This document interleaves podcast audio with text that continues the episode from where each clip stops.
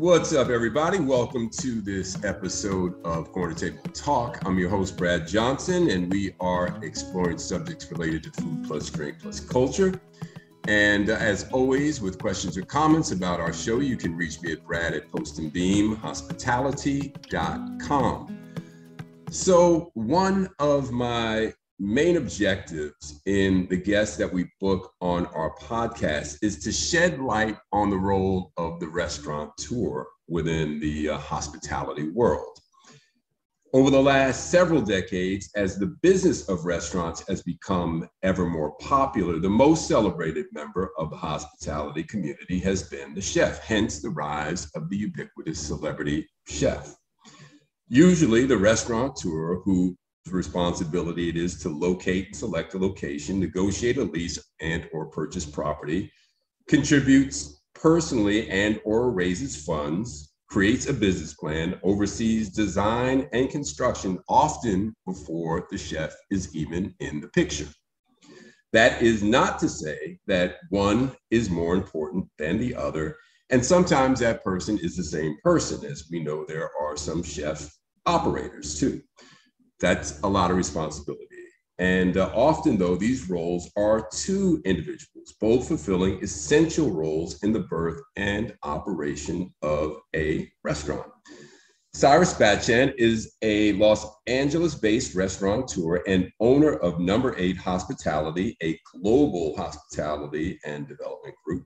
He currently operates several places, including the very popular Koreatown spot, Lock and Key, La Rea, which is in Las Vegas, Sky and East West Brewery, both in Vietnam, of all places. And we're going to dive into that a little bit. I want to hear some of that backstory.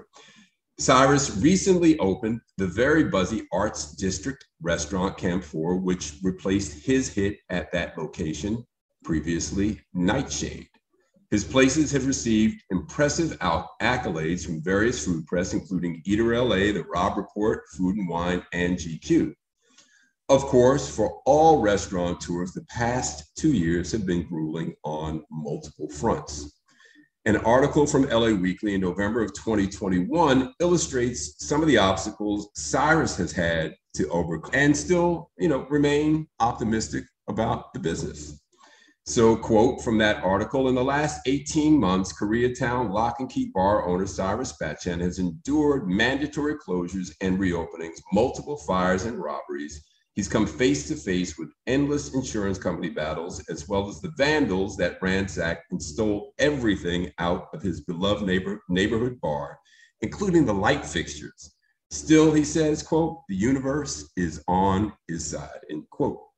So let's get into it today with my chef, with my guest, Cyrus Batchan. Cyrus, thanks so much, man, for taking the time and joining me.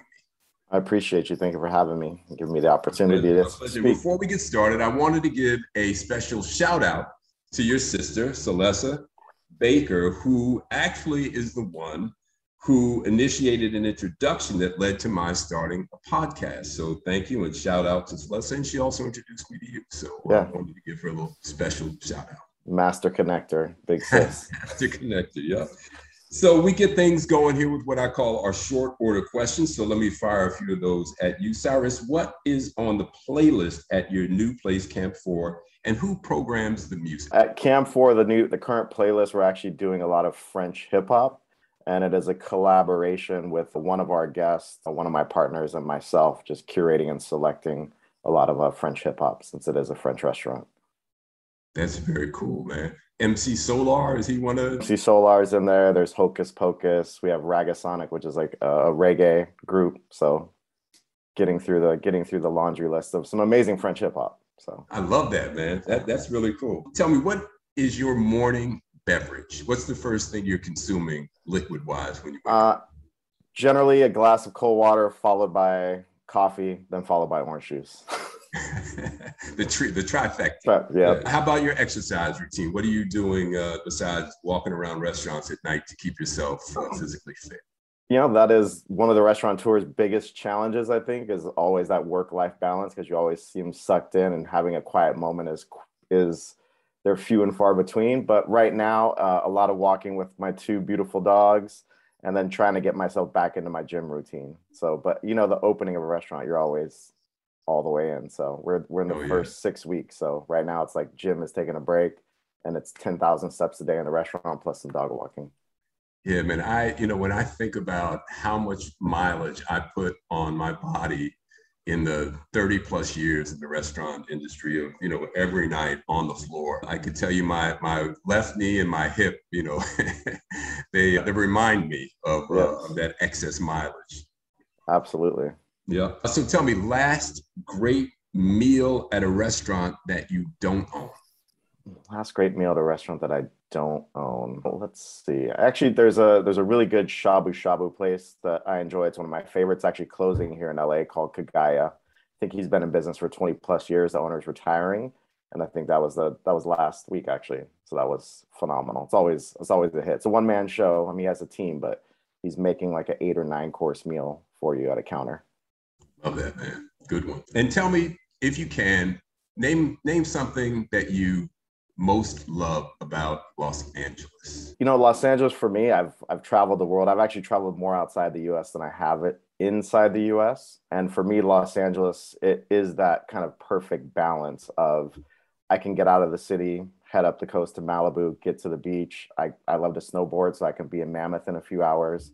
So I think the beauty of Los Angeles, not only the, the fact that it's an extremely kind of like multicultural city, and all the great food, but it's also this great access to different parts of, of nature, really oh, yeah. centrally located. So yeah, the microclimate access is, is amazing, man. I was yeah. in LA a couple of weeks ago. We were out in the desert and snow-capped mountains, and it was 75 in the desert, and just the skies just so clear and beautiful, man. Beautiful. Yeah, yeah. I love that about LA too.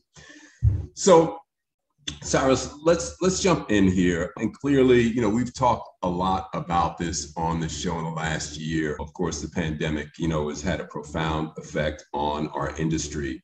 And it's it's well documented, you know, the hardship that it brought on our industry. And I have to say, though, based on the quote that I read from LA Weekly, your case, you know, you had some pretty unique challenges in LA in addition to the openings and closings. And you also voiced some frustration with the with the help you know when you're looking for help kind of falling on deaf ears from local officials. And I, I want to talk about your perseverance but before we do describe what you've experienced in the last couple of years and how you've managed to keep your businesses afloat. And also too as part two to that question since you do business internationally how have those businesses fared in the last uh, you know 18 to 24 months? Right so you know, domestically, obviously, we all kind of, uh, oddly enough, I was actually coming back from Vietnam February of 2020. So that was the beginnings of the grumbling of the pandemic. I arrived in, in LA.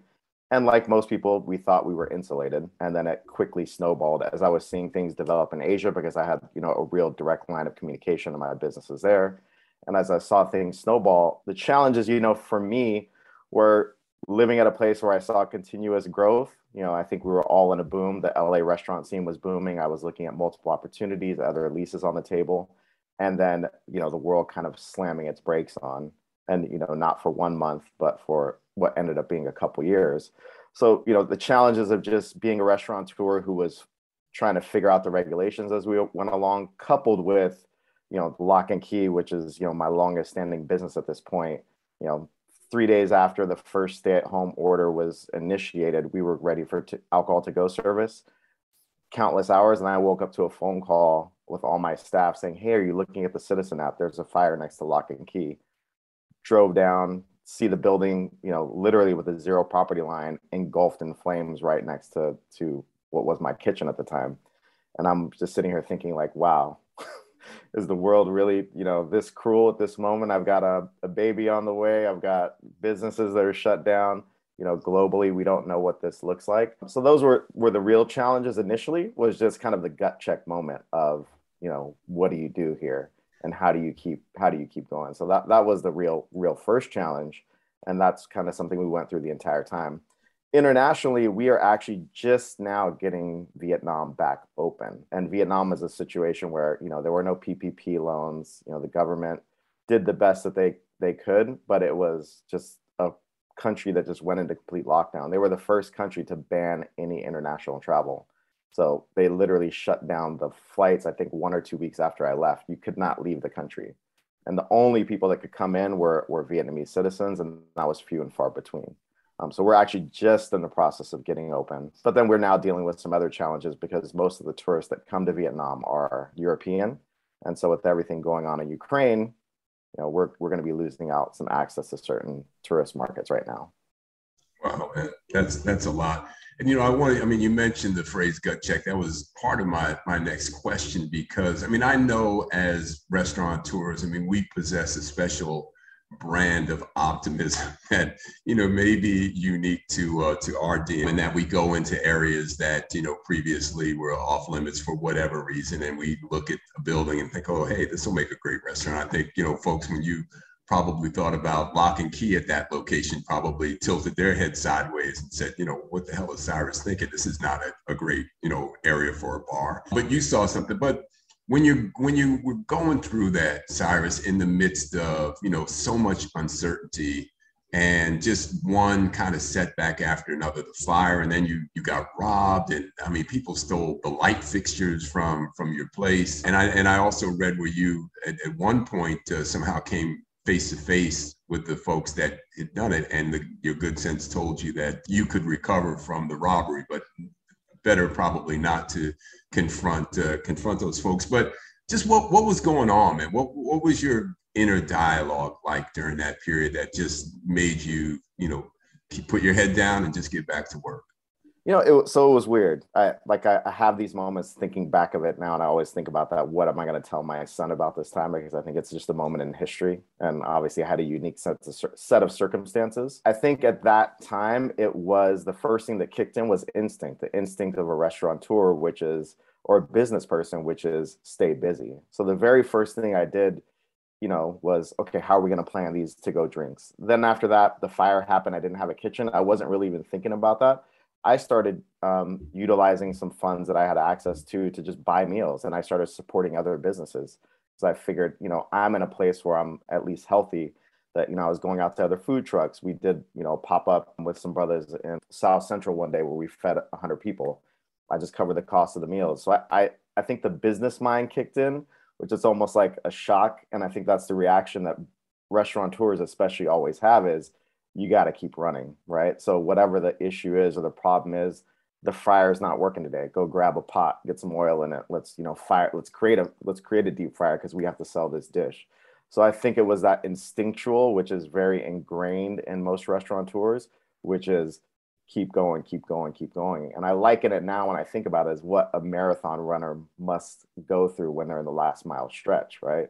You don't think about that at mile one but you're thinking about it throughout the entire race, right? You get into that last kilometer or mile, got to keep going, got to keep going. So when I when I set back now and think about it, it was that is I looked at all these challenges as things that could be overcome, and whether I was really honed in on it or it was just basically in, ingrained in my DNA as a restaurateur, which is keep it pushing, just go, go, go. And, and you know, I think it's a, what strikes me too about what you're saying is not only did you did you you know keep it going, but you know your instinct was to do something to take care of other people, you know, in the midst of all that was going on. And I, I, think that's pretty telling. I mean, I think as a as a restaurateur, one of the one of the you know you have to have at the heart and soul of of you know how you move is the desire. You know, it's, it's hospitality, oh, man. You know, we're in the business to make sure everybody else is okay. Yep. Yeah, that was my, my first thought was that when the pandemic hit, I went to the grocery store across street from my house saw everything going on, I immediately called my US Foods purveyor, which is the largest purveyor, said, I need to order all these like shelf stable products because I want to get my staff taken care of. That was the first, first, I guess, thing that I did.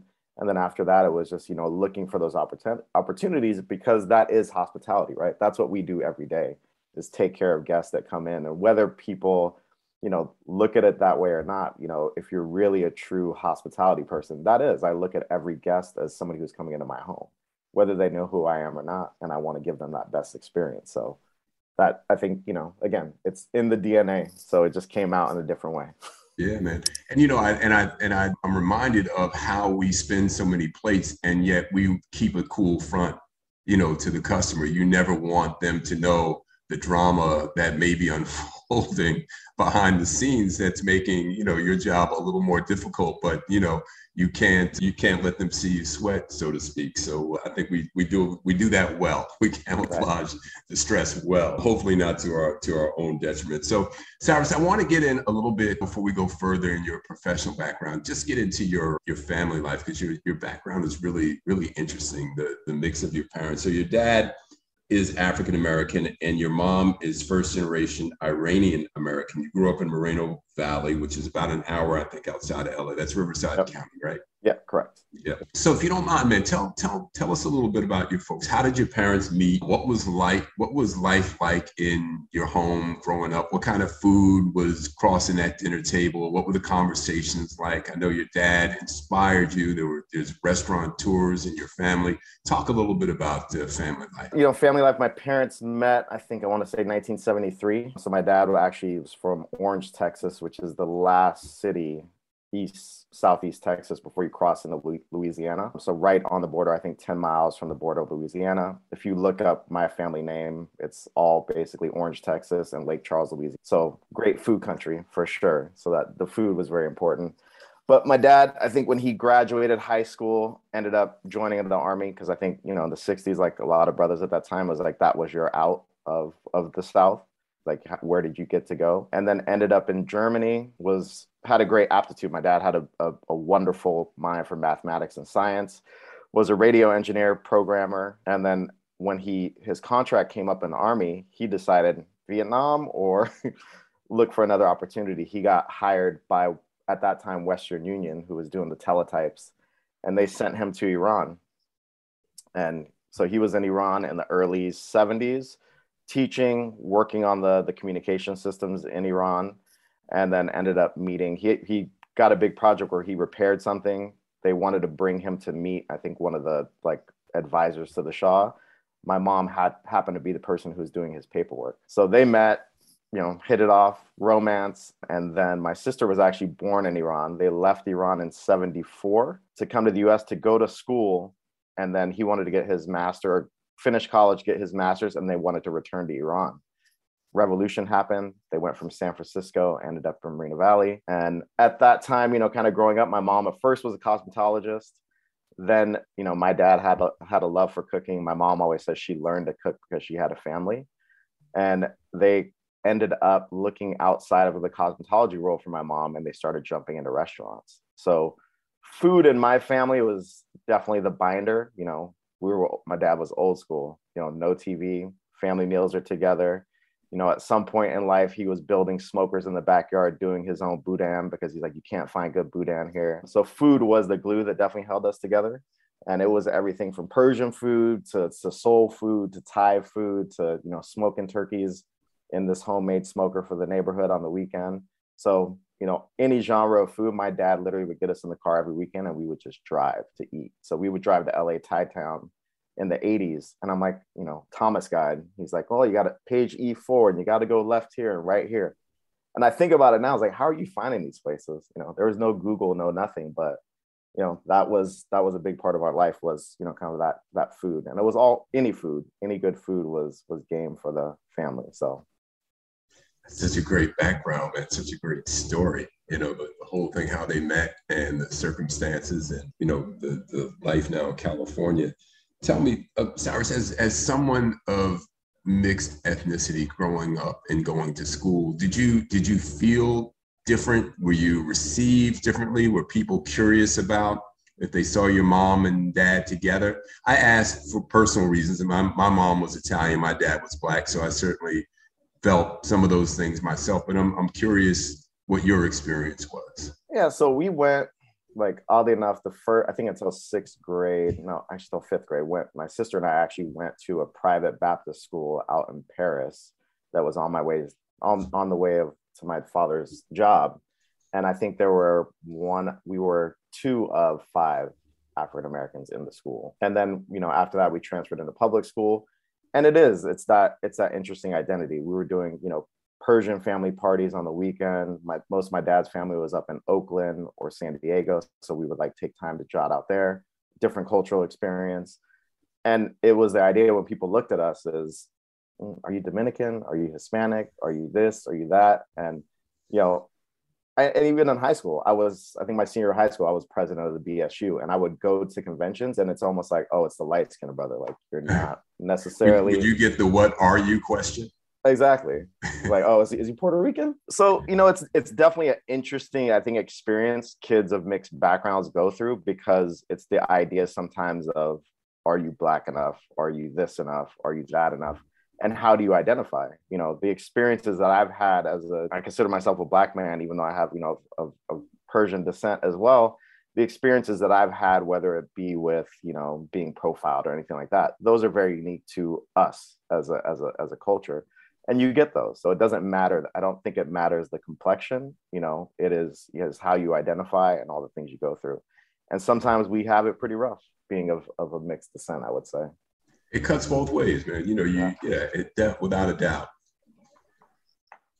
and you know i want to i want to come back to how i admire that you know so far at least to this point your your ventures your restaurant ventures you really just kind of there's no box you put yourself in in terms of the cuisine limitations in it. But I, I want to come back to that. How did the extended families get along? Your dads and your moms. Did, was everybody cool with with the, uh, with the uh, blend?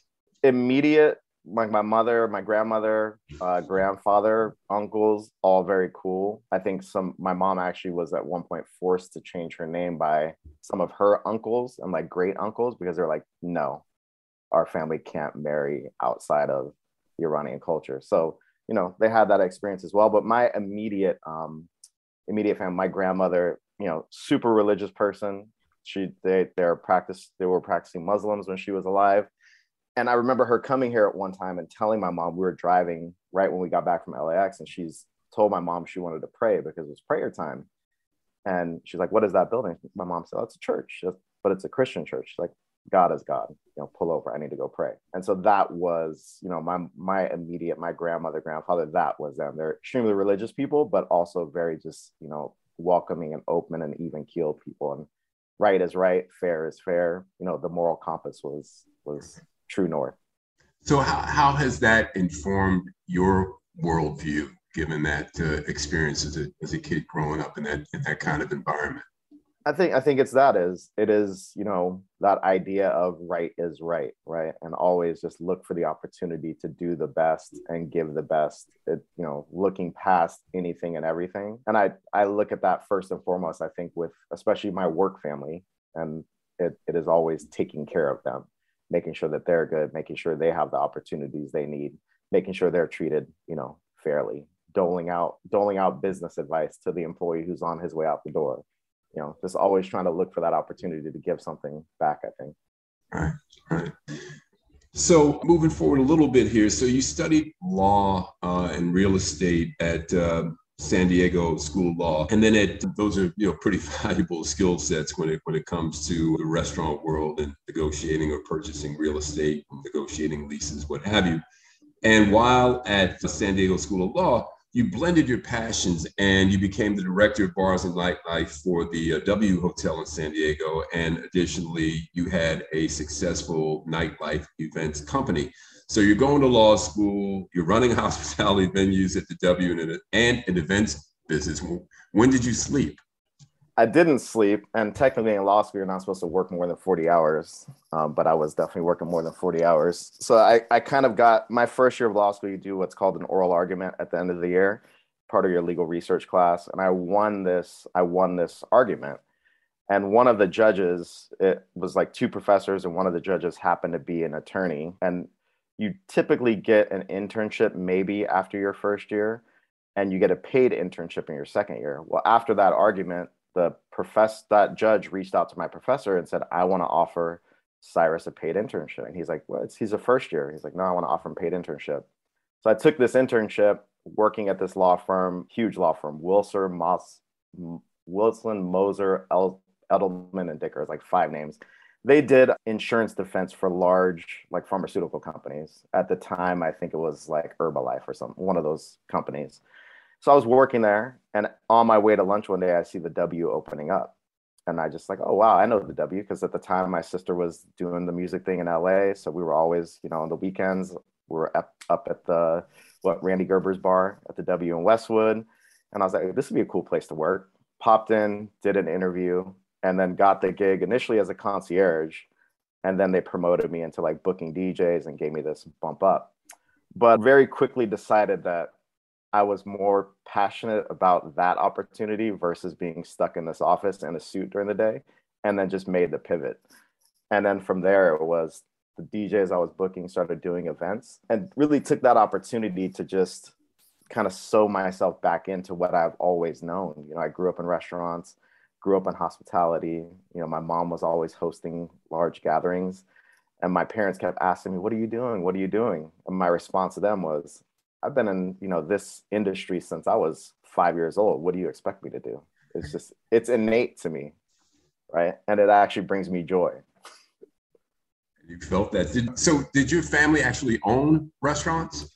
Yeah. So growing up, I think, you know, my parents were probably involved in no less than like maybe 10 or 15 restaurants, all small mom and pops. But, you know, most, actually almost every single restaurant that my family's been involved in, even though they've sold it, they're still in existence today. So I think they opened their first first restaurant on their own in 81. It was a Mexican restaurant called El Toro, which is now now now, now called the Mexican Kitchen. And that was, you know, I spent the better part of my life kind of growing up, my sister and I, in that that restaurant, better part of like 10 or 15 years. That's very cool, man. So all right, so the so you you get the bug again. It was something that was already the groundwork was laid, obviously, from your childhood, and uh, you walk into the W. You you you feel inspired again to to re-engage with the industry. And in 2012, you started the, I think it was 2012, you started uh, Number Eight Hospitality and opened Lock and Key in Koreatown. So, Cyrus, how, how did that come about, man? What, what was it about Koreatown? Why that particular location? Talk a little bit about how that deal came together for you. So yeah, at that time I was I was kind of working with I was actually working with Hill Harper, helping him with some managing some real estate uh, projects, and a lot of the projects happened to be in Koreatown we were kind of going through. And I had a I had a subset of friends who happened to be Korean, so we would spend you know kind of weekends eating out there. Really harken me back again to my childhood, finding these great places. And then I started looking at the the, the demographic of what the market was and where the market was going from a business perspective, right? and I really looked at it. People tell me now they're like, you looked at it almost like a McDonald's play. It's like you're looking at the, the ground and saying, what does this ground need? And then I started looking at my friends when we would finish eating dinner, they would say, hey, like we got to go to Hollywood, or hey, we got to go to downtown LA, which I think at that time Varnish and these bars were opening. And I scratched my head. I said, look, Koreatown is centrally located. It's smack dab in the middle between Hollywood and downtown. You can get to the west side very easy, not far from West Hollywood all these you know starving actors and actresses that are moving into LA, where are they living? Where's the cheap rent? But where do they want to go and what do they need and what do they want? You know, they they want a better or cooler experience. So I really looked at it that that way and then got sucked back into Koreatown to me has a very cool cross section of LA. It's extremely centrally located and I think it has, you know, some very specific history, you know, for for for me, part of my experience in LA, so I really wanted to find a location. And literally on the work to a project site one day, just drove past the building. I was like, huh, this might be it. And had a, had a, an existing bar restaurant. It, it was a karaoke bar. It mm-hmm. was an mm-hmm. existing karaoke bar. And I just looked at it and it, you know, like you said earlier, it's the weird thing about being a restaurateur. And I, I always ask myself, does everybody have it? But I know certain people do. It's like you just see something or you walk into a space and you just close your eyes and you're like, this is it. And you can't really articulate what that means in that moment, but you just know. And so when I did the first walkthrough with the broker, literally had that moment. I was like, give me a give me a quiet second in here alone. And I was like, all right, this is it. Like just knew. Oh, was, yeah, I, I, can completely relate to that, man. It it is it's a an instinct about a space, you know, and and not in its current form, but what bone what the bones how the bones speak to you and then what your vision you know as you're sitting there and thinking about what it could you know transform into how big a space is lock and key square footage wise it is it's like a little bit under 3000 square feet like 2900 square feet with mm-hmm. a with a patio And was there something architecturally about the space that spoke to you? Was it high ceilings or no? Didn't have high ceilings. That I, will share some photos with you after. It was it was chopped up, and people like still scratch their head. It was chopped up into eight karaoke rooms. So we took it down to the studs and just re-envisioned it. First, I think it was location and the fact that it did have a patio, because to me, that was one of the things. It's like a rooftop in New York. A lot of places in LA don't have rooftops or patios at that time, 10 years ago, especially. That I, I felt it was something that was missing. So I had that opportunity. And then I just felt major thoroughfare, easy access to the freeway. You know, that was right before Uber blew up. People were still driving. And I thought this is easy to get to. So parking no parking. And that was the crate. that was what everybody told me. You have no parking, but we made it work. And then Uber took off. So I was like, you don't need parking. it became, LA became more like, more like New York in that. Yeah. And, and what about financing? How were you able to pull together the funds?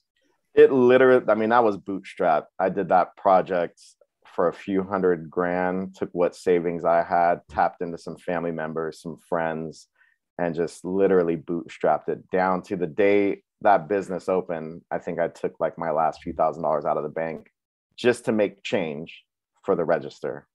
And it was, you know, a Vegas, it was, we were rolling like Vegas. It was just, okay, let's put it back down. Oh, we got, we got, we got aces. Let's split. Let's just go. Let's go. Let's go. So I, I literally remember sitting in the table, just thinking to myself, I just took my last X amount of money out of the bank in order to like wager it on this just to put money so in the open register. up and what happens? Opened up, very positive feedback, and then a week in, serendipity struck. Anthony Bourdain's No Reservations show aired for CNN, and the first episode's Koreatown. Didn't know that was going to happen, and then the phone is ringing off the hook. New York Times, Wall Street Journal, everybody thought, "What is Koreatown? I need to know about it," because we just got this national platform. So it was a little bit of, I guess, you know, the icing on the cake for me, but also just validation to the idea that I already knew that Koreatown was that cool. Right. And so right. we just happened to be there at the moment. And then Anthony Bourdain comes on and says, yes, Koreatown is that cool. I love it, man. I love it. Your instinct is, uh, is right on the money. That was a great call. So the success of Lock and Key led to opportunities, as we earlier alluded to in Vietnam. And it's interesting to me because you hadn't been in business that long. So talk a little bit about the Vietnam opportunities, how those came about. And that's a that's a big leap. It's not like doing Koreatown and Santa Monica. You know, you're talking about, you know, Koreatown and then Vietnam. It's a that's a lot of travel. How how'd that happen? So I like I've honestly spent, you know, when I was doing my undergrad, my my education path, and I, I really told this story to somebody the other day, was I all, honestly saw myself becoming a diplomat. I sat for the foreign service exam many times. I had an international relations major. I, I wanted to go to Johns Hopkins for a graduate degree. I looked at studying abroad at American University in Cairo. So I always had this like travel bug and an idea of doing something, you know, outside of the US. And so when I really go back and think about it, I was always kind of pushing myself with this idea of like traveling and doing things abroad. It just came in a different form. But Vietnam specifically, when I opened lock and key. Cocktail culture at that time was just really booming in LA. And I tell people, you know, 20 years ago, when people wanted to open a cocktail bar, they looked to London.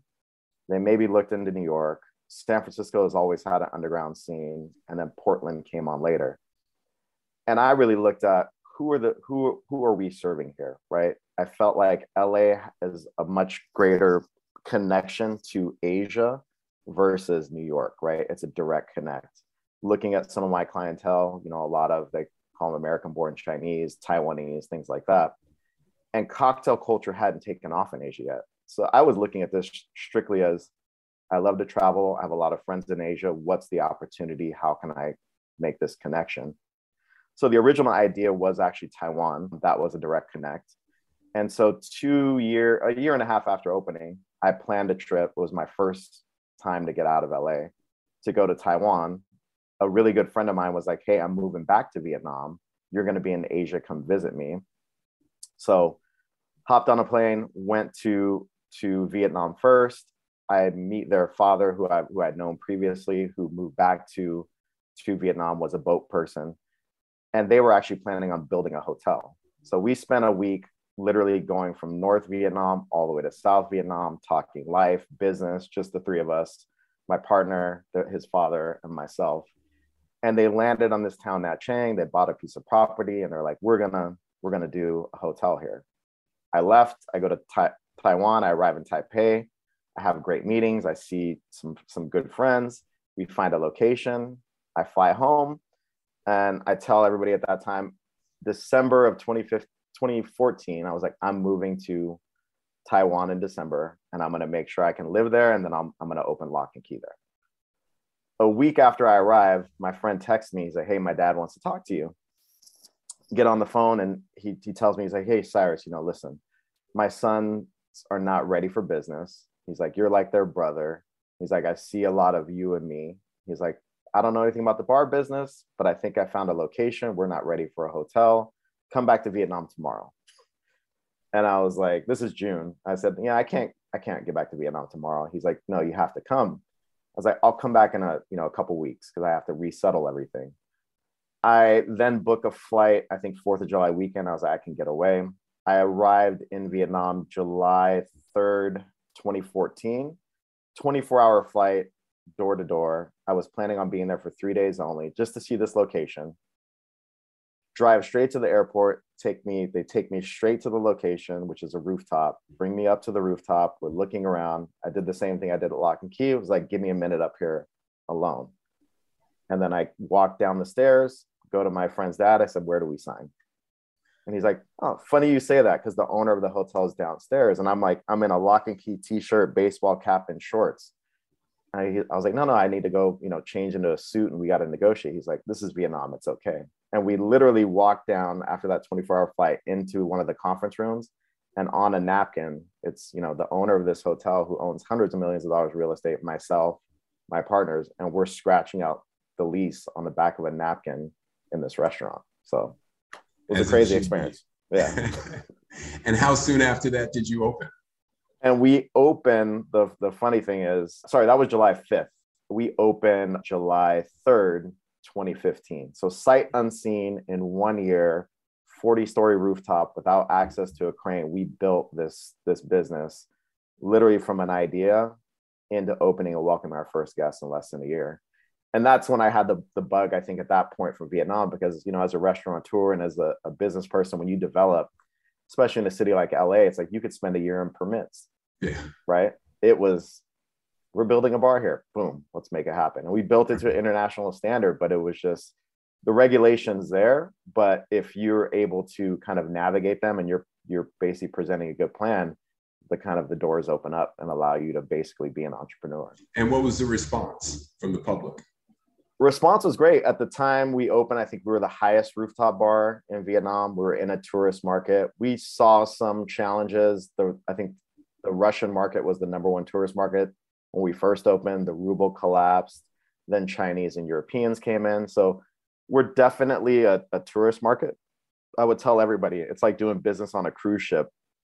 You have a captive audience for three days and then they leave and then they come back. So in some ways it's a bit more forgiving, but then the demand is extremely high because people are there for three days. They're all all about consumption. I want to eat, drink. I want to go, you know, see what the nightlife is and we built a place that is multifaceted. It's a has an observation deck. So during the day we let people come up. We have a, a skywalk with binoculars. You can kind of see the whole see the whole bay. And then in the evening it turns into a restaurant and nightlife. Very cool man. Very cool. All right so let's let's come back to la you opened nightshade in 2018 i believe?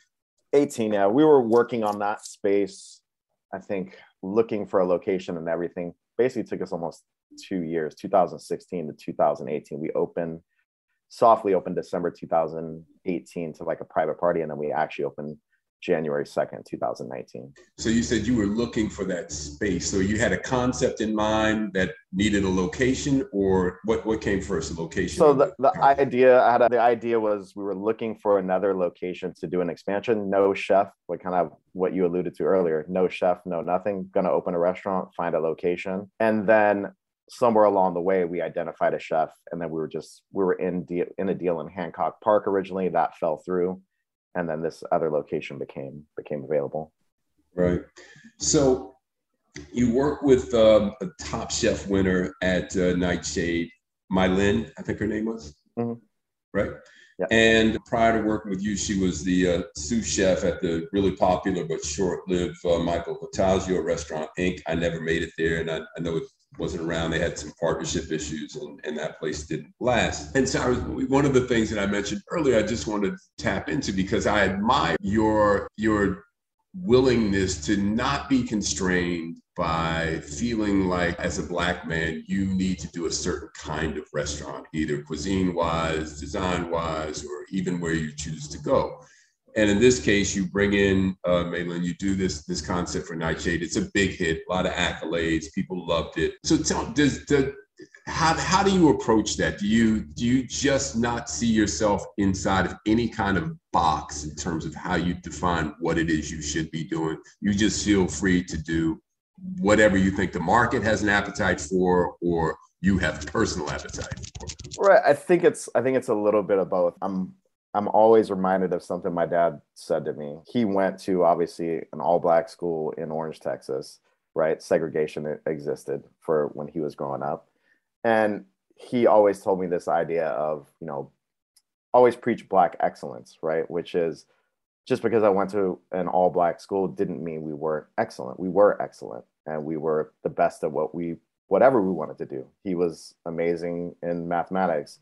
His brother was an all-star athlete so i was raised i think in an environment where you don't set boundaries for yourself even though one generation, and I always tell people this one generation before me, and there are still boundaries that exist now, but one generation before me, those boundaries were as black and white as they could possibly be, right? So my dad always pushed this idea of just being excellent in whatever you were going to do, right? And it didn't matter what that was, you decided that for yourself. So when I look at things, you know, and I look at a location, when I look at an opportunity, in this industry as a restaurateur or as a chef or as an operator, I think ego gets the better part of a lot of people.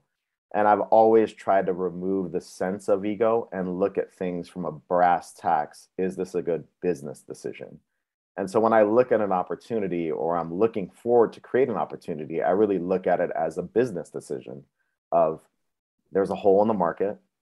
Let's fill it. Let's put the parts together. Let's let's do it. So I think that is why you know I, I, and it's funny if you come to lock and key and you have an experience there and you go to now what's camphor you have experience there very different they're extremely different right a lot of the customers that go to camphor would not want would not enjoy a night out at lock and key on a certain level because it's young it's loud it's boisterous but that doesn't mean they're both individually great businesses so i think that is you know taking that life lesson and just really looking at things from a business perspective is we shouldn't you know i shouldn't feel that i have to be forced into a box. And i was talking to a young brother the other day about that is the idea that yeah why why does it always have to be if they're looking for for us do i need to do i have to own a soul food restaurant? Do i have to own like a, a caribbean restaurant? No i could just i can be a successful businessman just like you know jerry lorenzo can be a successful designer. We it really should come it should be greater than you know how you see us because we just have maybe a talent or something that we want to contribute. So when I look at businesses, I don't look at pigeonholing myself. I can open an ice cream shop, I can open a coffee shop. I just want to do good business. Applaud that, man. So, um, Mei Lin, what was it about her food, Cyrus, that that appealed to you? Did you do tastings with her and she won you not, over? We didn't taste anything. I had a business partner at the at the time that had had had had met her and you know he made the connection and we just kind of took a gamble at, the, at that honestly and the gamble gamble paid off. Yeah. Now i know that relationship unraveled a bit. Talk about whatever you you're comfortable talking about but i'm really interested in uh, what your takeaway was from the experience with what you went through there. You know i think every business you you know you know we had the the pandemic obviously hit you know there was a lot of uncertainty. So there's just you know differences of opinion or vision or whatever it may be. The the takeaway for me i think in that like any business relationship is that it's okay for people to go their separate ways. It's okay to do new things and it you know it's not always going to be destined to work out. So i think you know the takeaway for me has been the idea of continuing to persevere and sometimes just letting go Yeah, and I'm I'm also glad, and I you know I, we talked a, a while back, you know, about this a little bit, but I'm I'm also glad that you know you're letting your name get out there a little bit because again, you know, I I and it's you know having been in that position my entire life as a restaurateur and not a chef. You know, oftentimes I did feel that our role as as multi-layered as and as important process as it is can can be overlooked and sometimes to our own detriment when you know it comes time to bring attention to a project that when we need that attention you know sometimes you need the chef for the the press that you haven't generated for yourself. So i'm i'm glad to see you start to be mentioned in in these articles in a, in a prominent way. I think that's a really positive development and people should know who you are. You're you're a fantastic operator. So let's talk about Camphor. Um, you've teamed up again here with with a couple of two veteran chefs um, of Alain Ducasse restaurant experience. And I think one of them previously worked for with you, the uh, pastry chef, but worked with you at, at Nightshade. But you're getting, you know, some really, really like buzzy, buzzy stuff. People are excited about this place. I've seen pictures. I haven't been there yet, but it looks looks really beautiful. I sent the link to my son Bryce and his girlfriend who are foodies, and they're they're making reservations for this week. Place looks beautiful, man. Elegant, simple, clean. I love I love the style. So Eater describes it as a, a French bistro, but it sounds to me like you've also merged some of the elements of uh, the restaurant that was formerly at that location, Nightshade. Is that accurate, or just talk about a little bit of the, what, what Camphor is? So the concept Camphor, and I think Chef Max. So it's actually, and this is very unique because you know I, I had a previous working relationship with Max, who who is a savant when it comes to pastries, but is also equally talented on the savory side. And so they're actually co-chefing. These two chefs who met, they're actually co-chefing. So, you know, the idea of pride of work versus ego is very evident, I think, in what they do because very rarely do you see a restaurant that has a co-chef marquee. So the the greatest story that I can desc- the way I can describe it is what Max told me when he was kind of pitching me the idea of, of doing it when I approached him about the space is one of the chefs, Lijo, is from a place called Kerala, India, which is southwest India coastal city. And he told me this story on a Zoom call when they were still in Thailand. He said, Imagine three, you know, classically trained French chefs are on a boat and they get marooned on this seaside village in India. And they want to open a French bistro, but they have to do it with local ingredients. Imagine, and I just kind of was taken to a place and literally that was the pitch. No menu no describe what it is.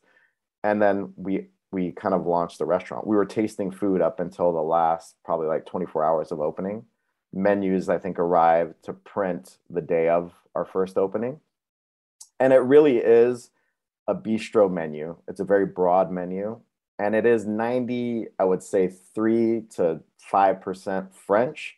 Extremely classic technique, but all of the spices that they're using in the food are actually we're directly importing from farms in India. That when Lijo went home before he came to LA, and it's his first time ever coming to the US, he basically set out and just drove around to all the farms in his in the region surrounding his hometown and was meeting with spice purveyors and things like that and identifying, you know, the pepper that we use for our steak au poivre is basically an ungraded pepper, meaning that they go, it's Malabar pepper. They go, they basically extract the pepper from a tree. It literally, no size, shape, no grading, everything goes into a bag and it's shipped directly to our to our door. So a very unique flavor because sometimes you know places are using a very select grade of pepper. And then we take that, it's untoasted, we actually toast it on site, mortar, pestle it, and use it in the food. So the the I guess South Asian elements are subtle and throughout. There's a couple dishes that it pops through, but a lot of the food it's extremely subtle. And you know, Max also said he's like French food is amazing, and they work for one of the greatest French chefs in the world. But they're like a lot of times it's very decadent, it's very rich, and it doesn't have a flavor, you know, a spice flavor profile. So they're just adding that few percent of spice into, you know, instead of butter, maybe it needs a pepper, maybe it needs a salt or a different uh, spice. That sounds fascinating. It reminds me a little bit of a place. They opened up a branch in LA, but I knew the original owner, Jean Goutal in New York, opened La Coloniale. And it was French Asian inspired, and you know reminds me a little bit of, of what you're talking about here. But it sounds fantastic, Cyrus. What what what dish is most requested? What's the what's the top selling dish right now? The chicken is probably the number one dish, and if you look at our our Instagram profile, it's it's a phenomenal dish. They essentially it's you're eating half a chicken, and they basically take they they butcher the chickens every night.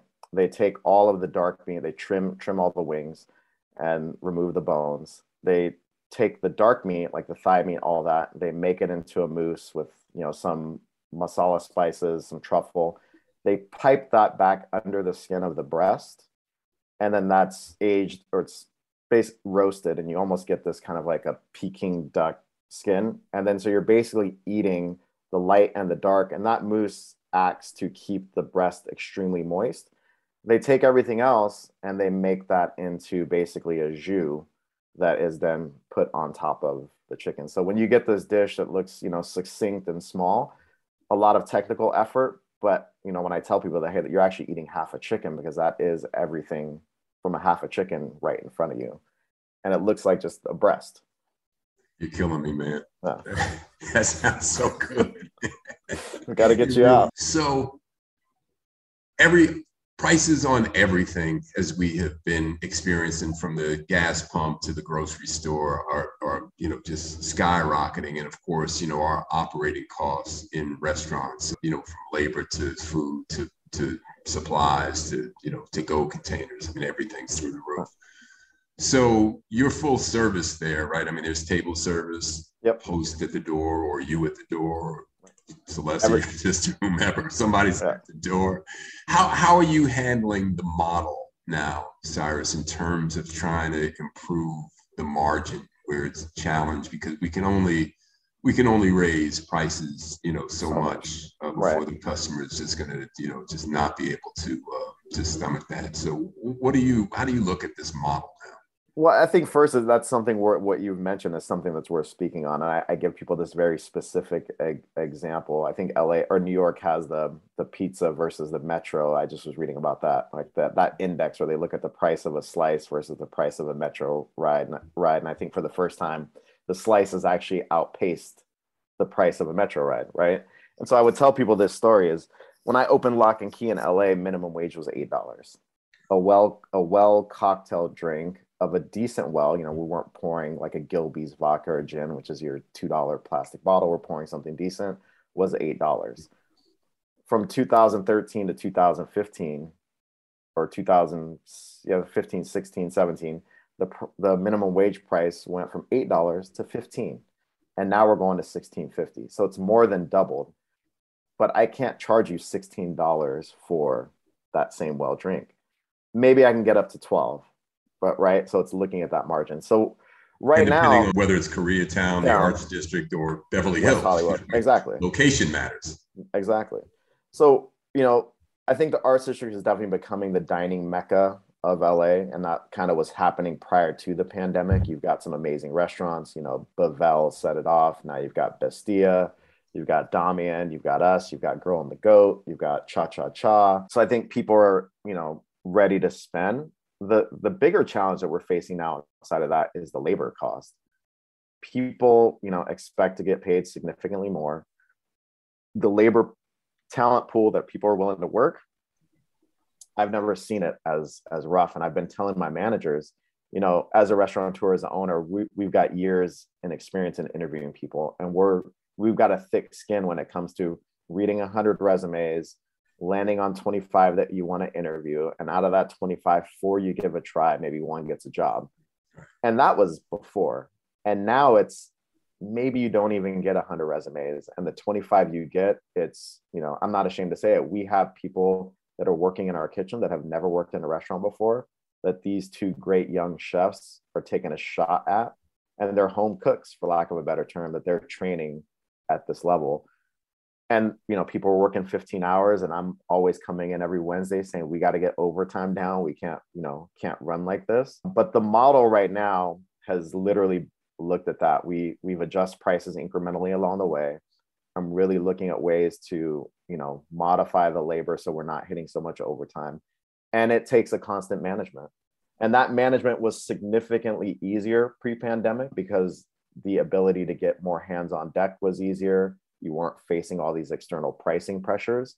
So it really takes a constant management. And, you know, I, I've told everybody, I don't expect, you know, in the first six months to be profitable. You know, we expect to make money and, and cover cost while we fine tune this model. And there are a lot of dials to be turned.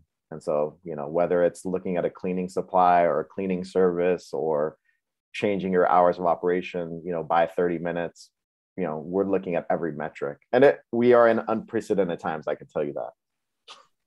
Yeah. Yeah. And you know, I mean, and you alluded to it as well, but you know, these whatever the, the pandemic accelerated stuff that was already in the pipeline. We were we were facing you know labor shortages well before the pipeline. We saw the minimum wage increasing, and we knew that you know front of the house starts getting more, than the the cook is not going to be happy to get you know your line cook's not going to be happy to get what the server's making, and because he's because the server's getting tips and Right. You know, we opened Post and Beam in 2012, probably around the same time you did Lock and Key, and saw the labor costs go up. We started with you know two or three hostesses at the door, and by 2018 it was me, you know, right, and running to the kitchen to check the line. So, um, so on on that note, as a as a restaurateur, I know, you know, I had certain pet peeves going into the dining room. You, you know, always there pre-service, but light adjustments, music adjustments, constant throughout the night. You know, making the rounds, of course, touching tables, keeping an eye on what's going on with guests is just a regular part of, of the maintenance. Keeping an eye on the pickup line, making sure the tickets are not, you know, there aren't too many tickets across the board,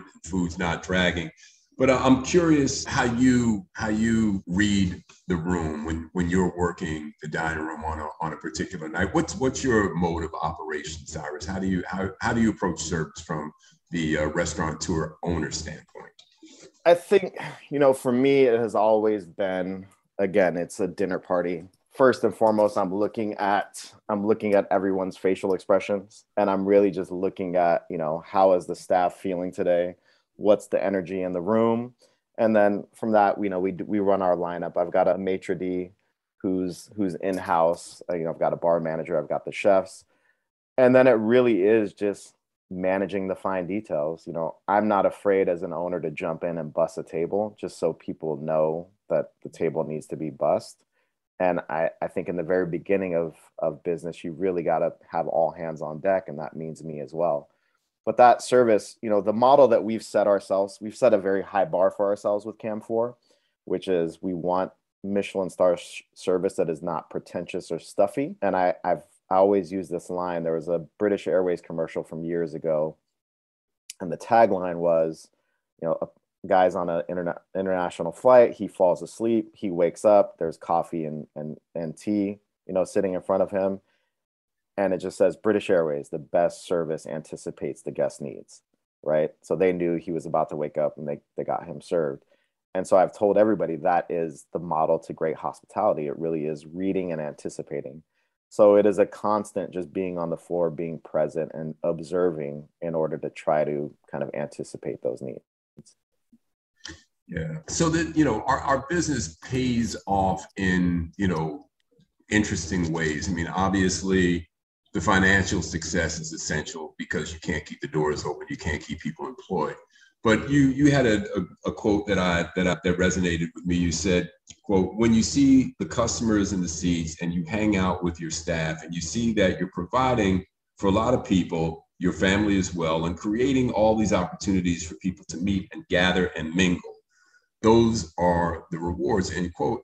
And I read an article recently about, you know, just the role that restaurants play in our society. We celebrate, we mourn, first dates, you know, wedding. I mean, it's you name it. Everybody can relate to the restaurant experience. But and again, as I said, you know, financial success is essential. But can you just elaborate a little bit on that feeling of walking around the room and fee- and and the sense that you are you know, providing that kind of environment. You're hearing that laughter. The room has that certain sound. The plates are clanging. There's that energy. What's that feel like? How does that make you feel as the operator?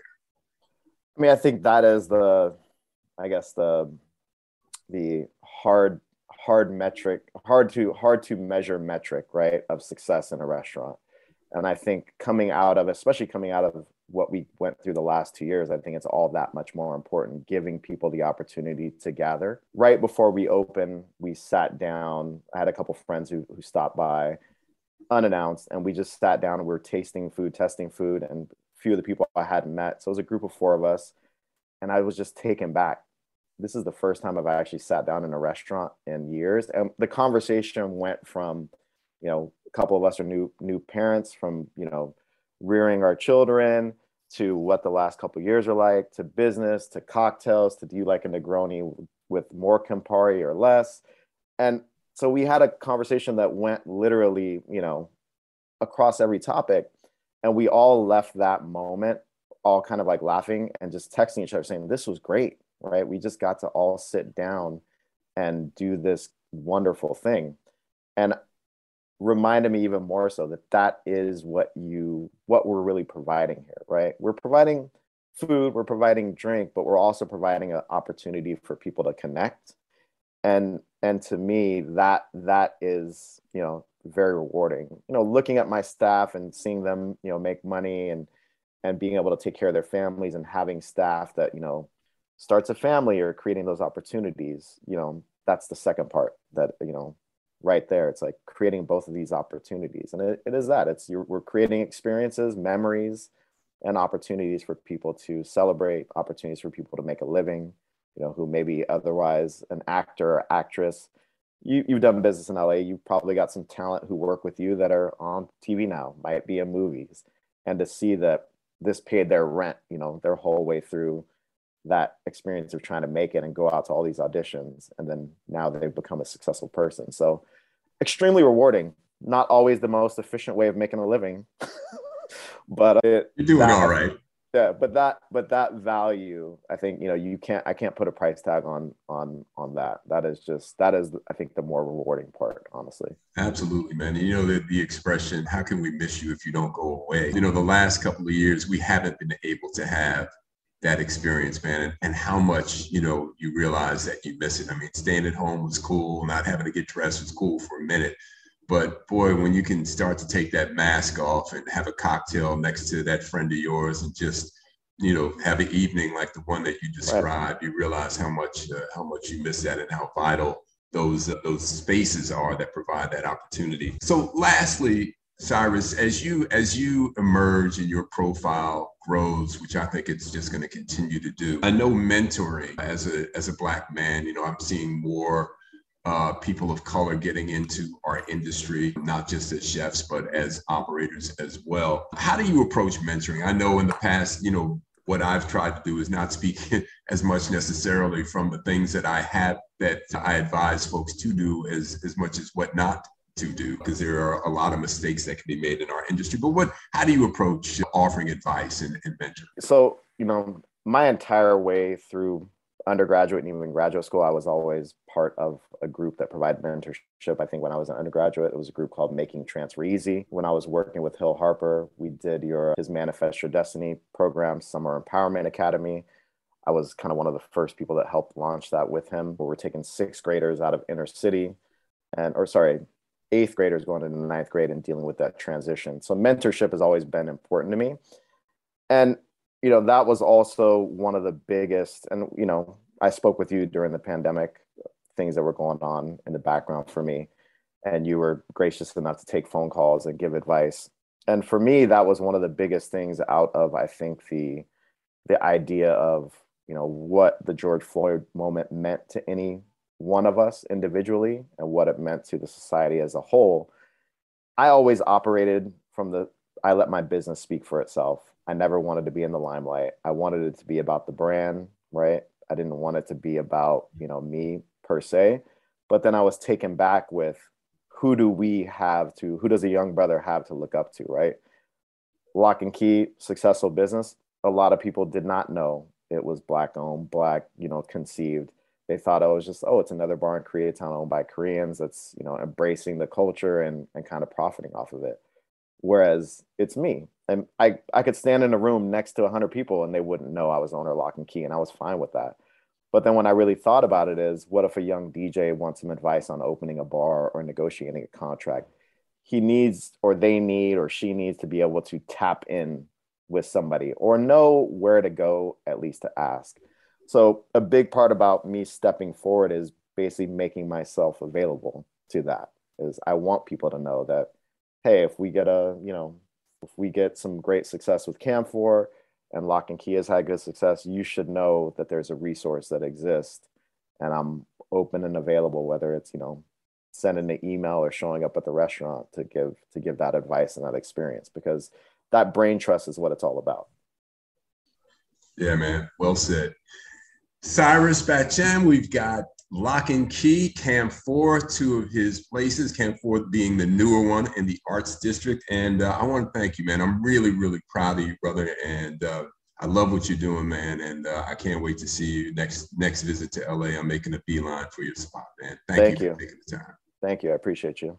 So, this segment of the show is how we move. And the lovely lady joining me is Ambassador Shabazz. What's up?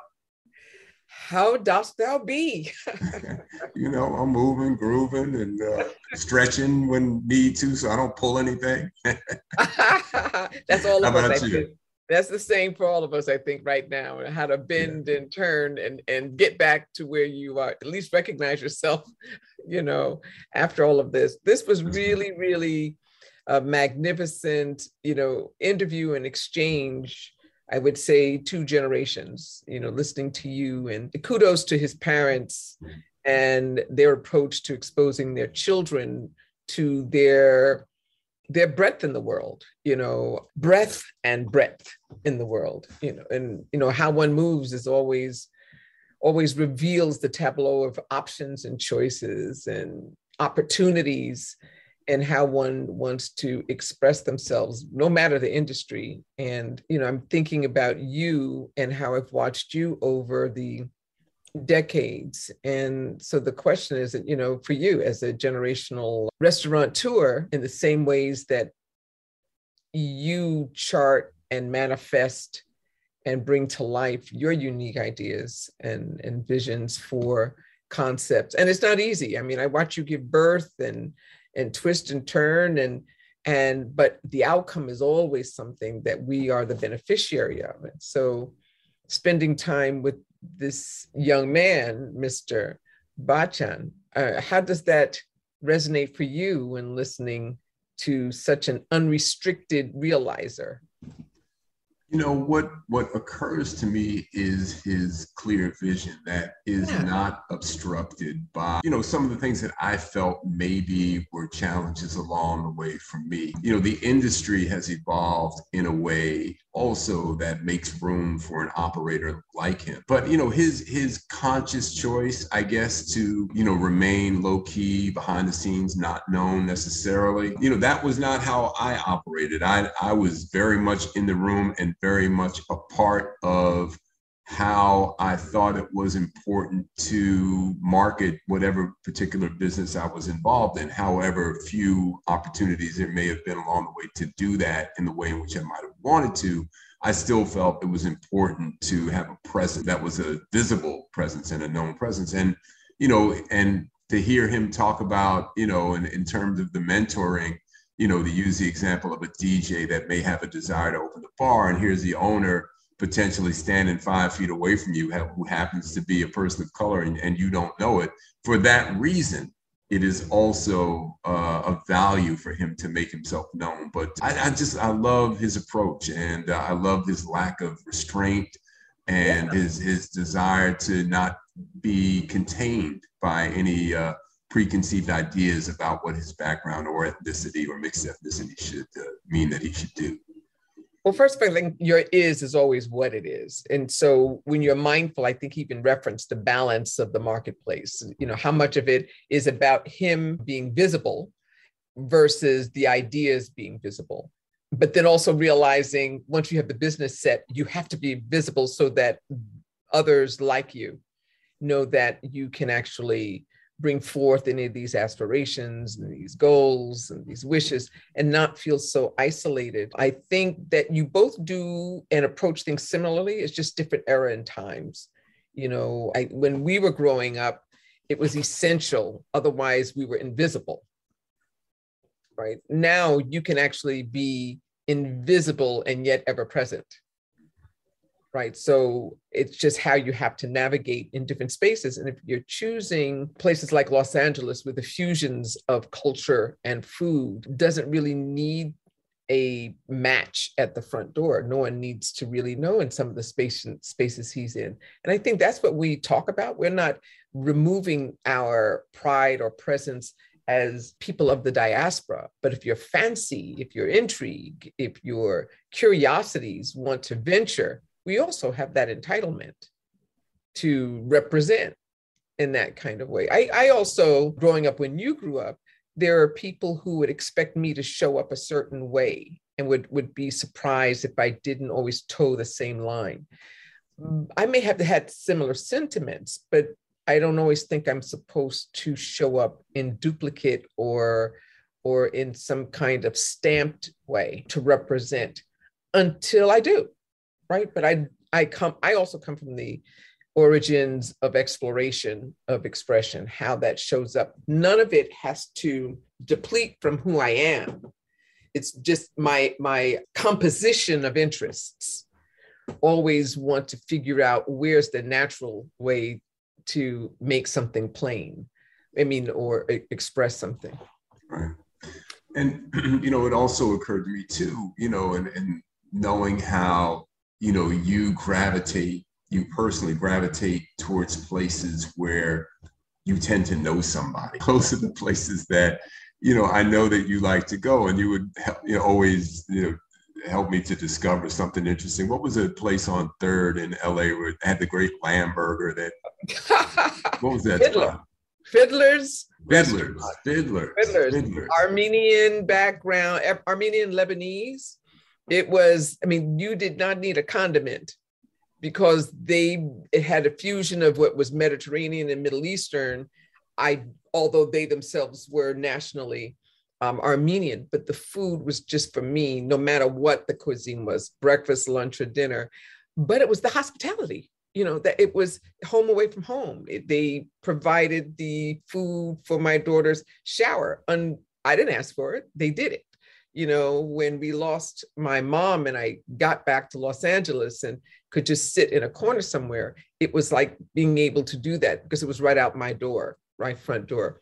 So really cool places. I think for me, it's knowing the owner alone is not it is the it's the owner who feels like he or she is part of the community and they're they know exactly what you need for the most part when i would walk into any restaurant whether it's in the united states or abroad and if it's a place i frequent i don't have to order anything off the menu they kind of know my thing and even if i go there and i'm thinking i'm going to get something else when they come over with my thing I just surrendered to the thing. Yeah, yeah. right? Because yeah, it, it, it, it's it's the it's the comfort and the familiar hug, even if it's that's exactly know, it could right. be a physical hug, it could be a you know exactly spiritual right. hug, but it's there's the something heart. to that.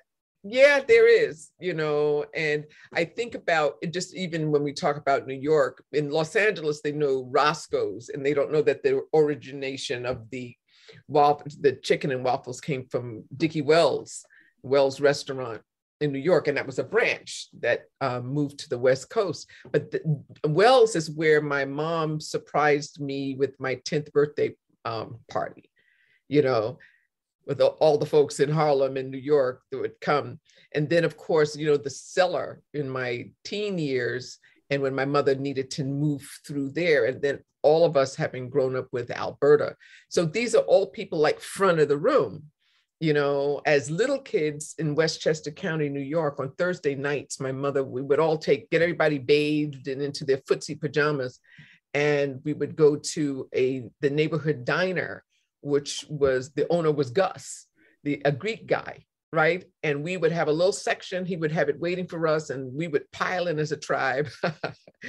and he would have food. So yeah, we knew the owners, but the owners loved their houses. They loved you sitting down at their tables, no matter where where it was. And I don't know if you ever got to know Copeland's in Harlem. Oh yeah, yeah.